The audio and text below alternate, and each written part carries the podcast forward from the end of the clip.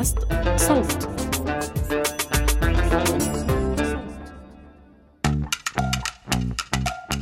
مرحبا، أنا سالي أبو علي وهذا بودكاست مشغول.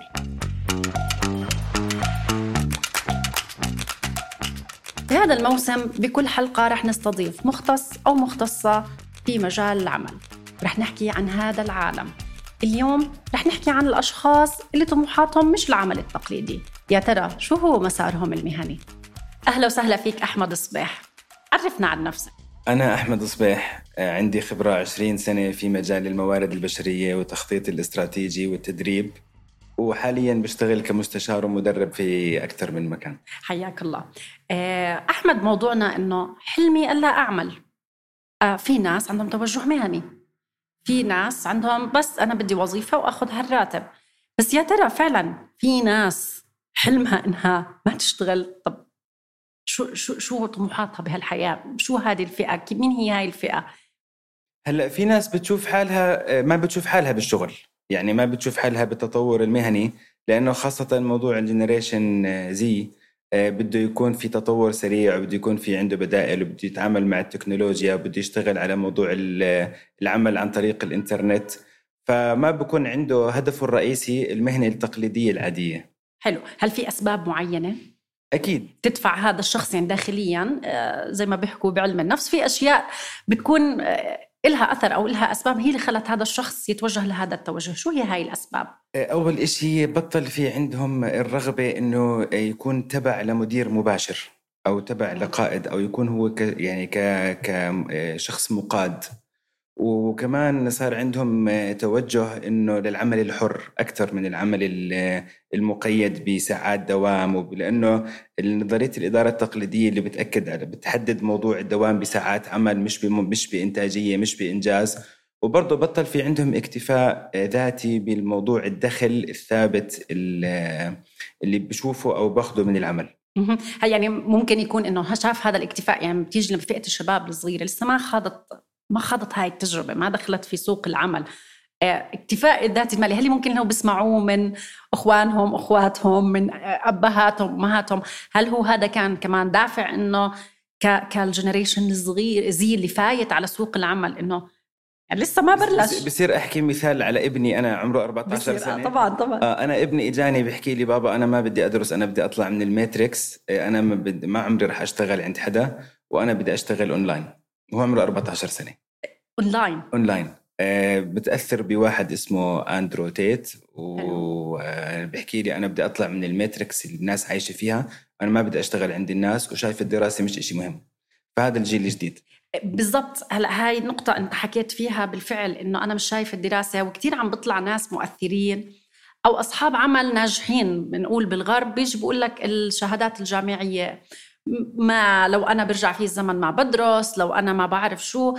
وبالفعل في توجه، يعني صاروا شباب العرب ونفس الشيء برضو الأجانب، يعني من أصدقاء لإلي إنه بالأولادهم عم بتجوا ما أنا ما بدي أدرس، ما رح تنفعني الجامعة ما. فهل هذا تأثير، مع إنه نفسه يمكن هذا صاحب العمل اللي عم بقول لك لو أنا برجع فيه يمكن ما بيوظف ناس إلا حملت شهادات؟ صحيح. فهل هذا التوجه هو تأثير على الشباب والصبايا إنه لا ما تدرسوا الجامعات، روحوا على المهن، شوف طموحك، الحق يوتيوبر معين، إنه بنفس الوقت إنه اليوتيوبر هذا مش معناته هو يعني مقياس إنه أنت رح تنجح زيه؟ أكيد كلامك صحيح. المشكلة اللي إحنا موجودين فيها حاليا موضوع إنه الانفتاح، الجلوباليزيشن، العولمة. صار العالم قرية صغيرة، صار الناس كلها يعني متوفر بين إيديها الموبايل والتكنولوجيا، وبطل فيه كمان قدرة أنك تسيطر على هذا الموضوع. وهذا إشي كمان له إيجابيات، يعني مش بس له سلبيات. يعني طريقة التفكير الشباب والجيل الجديد كتير منفتحة وكتير واعدة، وكتير هم بتطلعوا على خيارات بديلة لخيار المسار المهني. بالنسبة للخيارات البديلة للمسار المهني، هلأ عم بصير تشجيع يلا على المهن، واللي إحنا أصلاً عم نقول يعني يا عمي خلوا وقفونا شهادات، في الخياطة، في مهن تقنية، في حرفية، وفي توجهات بالفعل في عدة دول عربية حكومية إنه روحوا على الخيار المهني.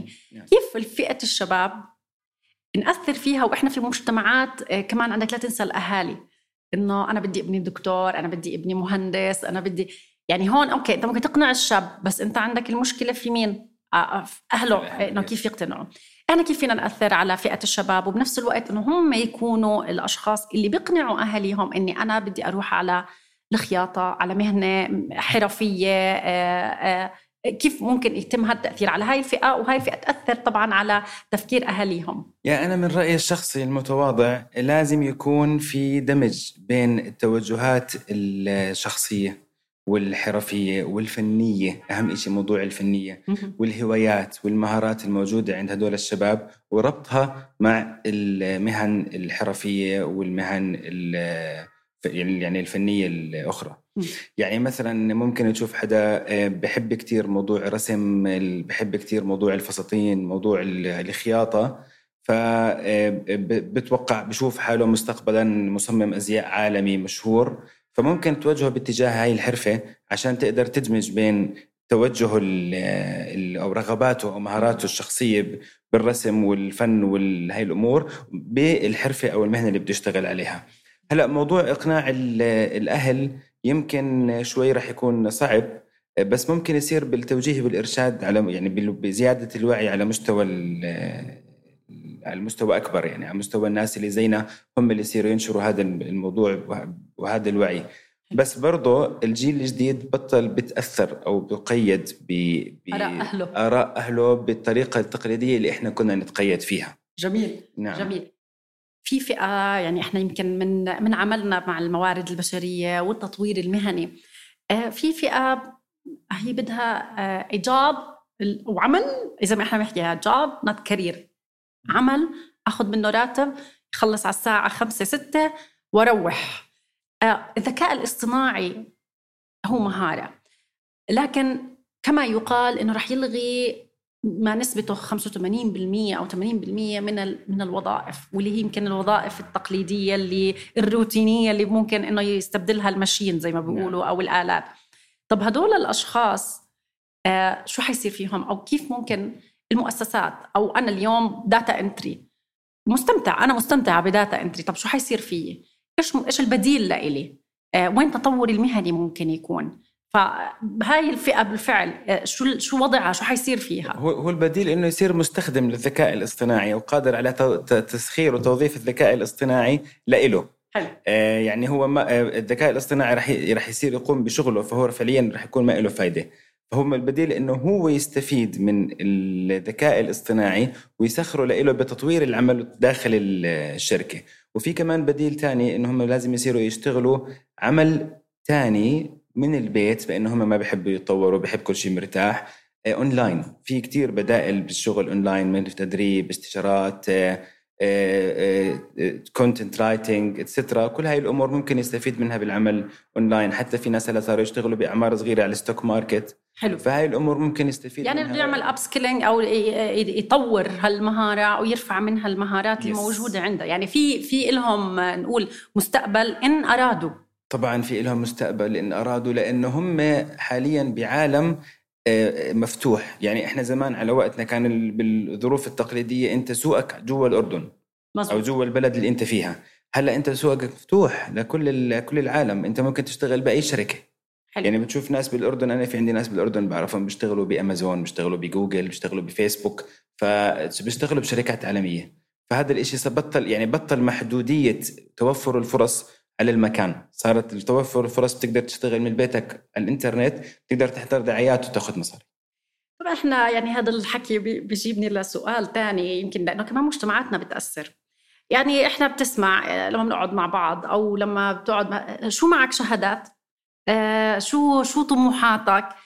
هدول الأشخاص يمكن طموحاتهم مختلفة عن الآخرين. طموحي ليس الشهادة، طموحي خلينا نكون صريحين. يعني في مجتمعات بالفعل هي إنه أنت يعني إذا ما بتطمح للشهادات لسه ما زال إنه حتى لو شافوا شخص ناجح، نجح من وراء حرفة أو مهنة، أو زي ما أنت حكيت هو داتا انتري مثلا استخدم الذكاء وطلع بفكرة، ما بيعترفوش لسه إنه في قدرات مختلفة وفي أشخاص مختلفين.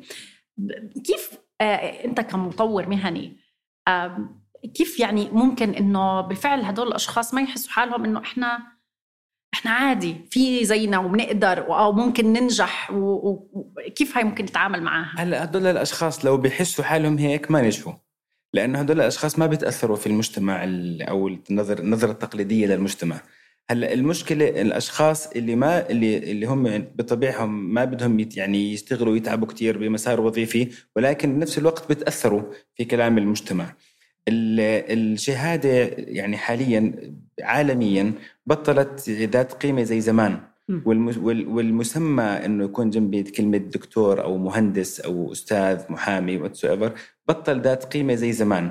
هلأ القيمة هي تأثيرك على المجتمع، القيمة شو أنت عم بتقدم للمجتمع أكتر، شو أنت عم بتساهم في نهضة المجتمع.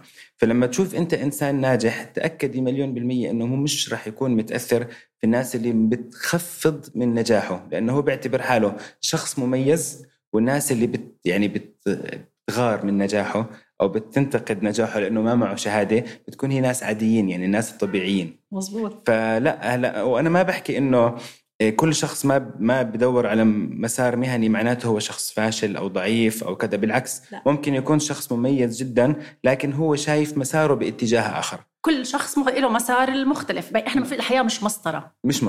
وأنا بنصح كل شخص، يعني هاي نصيحة أب لأولاده بدنا نحكي، أو أخ كبير لأخوانه، إنه شوف أنت وين الباشن تبعك أو الشغف تبعك واشتغل على الشغف تبعك.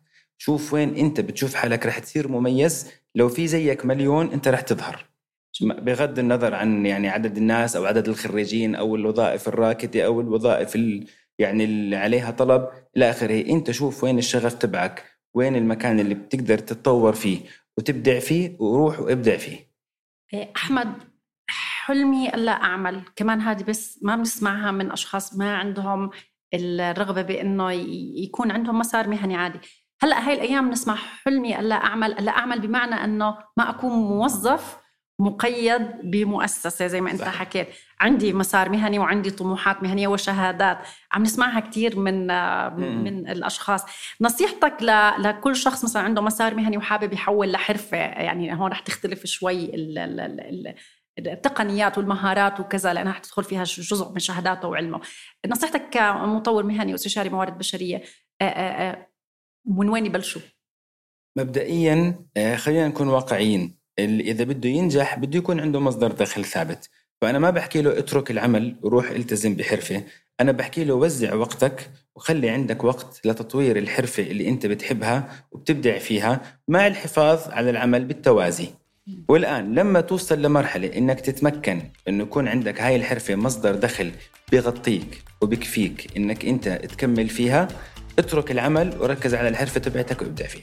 جميل. أحمد الصباح، شكراً لحضورك. أهلاً وسهلاً، يعطيكم العافية. كنا معكم بهاي الحلقة من بودكاست مشغول، سالي أبو علي من خلف المايك، إنتاج وتحرير جنى قزاز، هندسة صوت تيسير قباني، مونتاج وتصوير مصطفى رشيد. بودكاست مشغول من إنتاج صوت.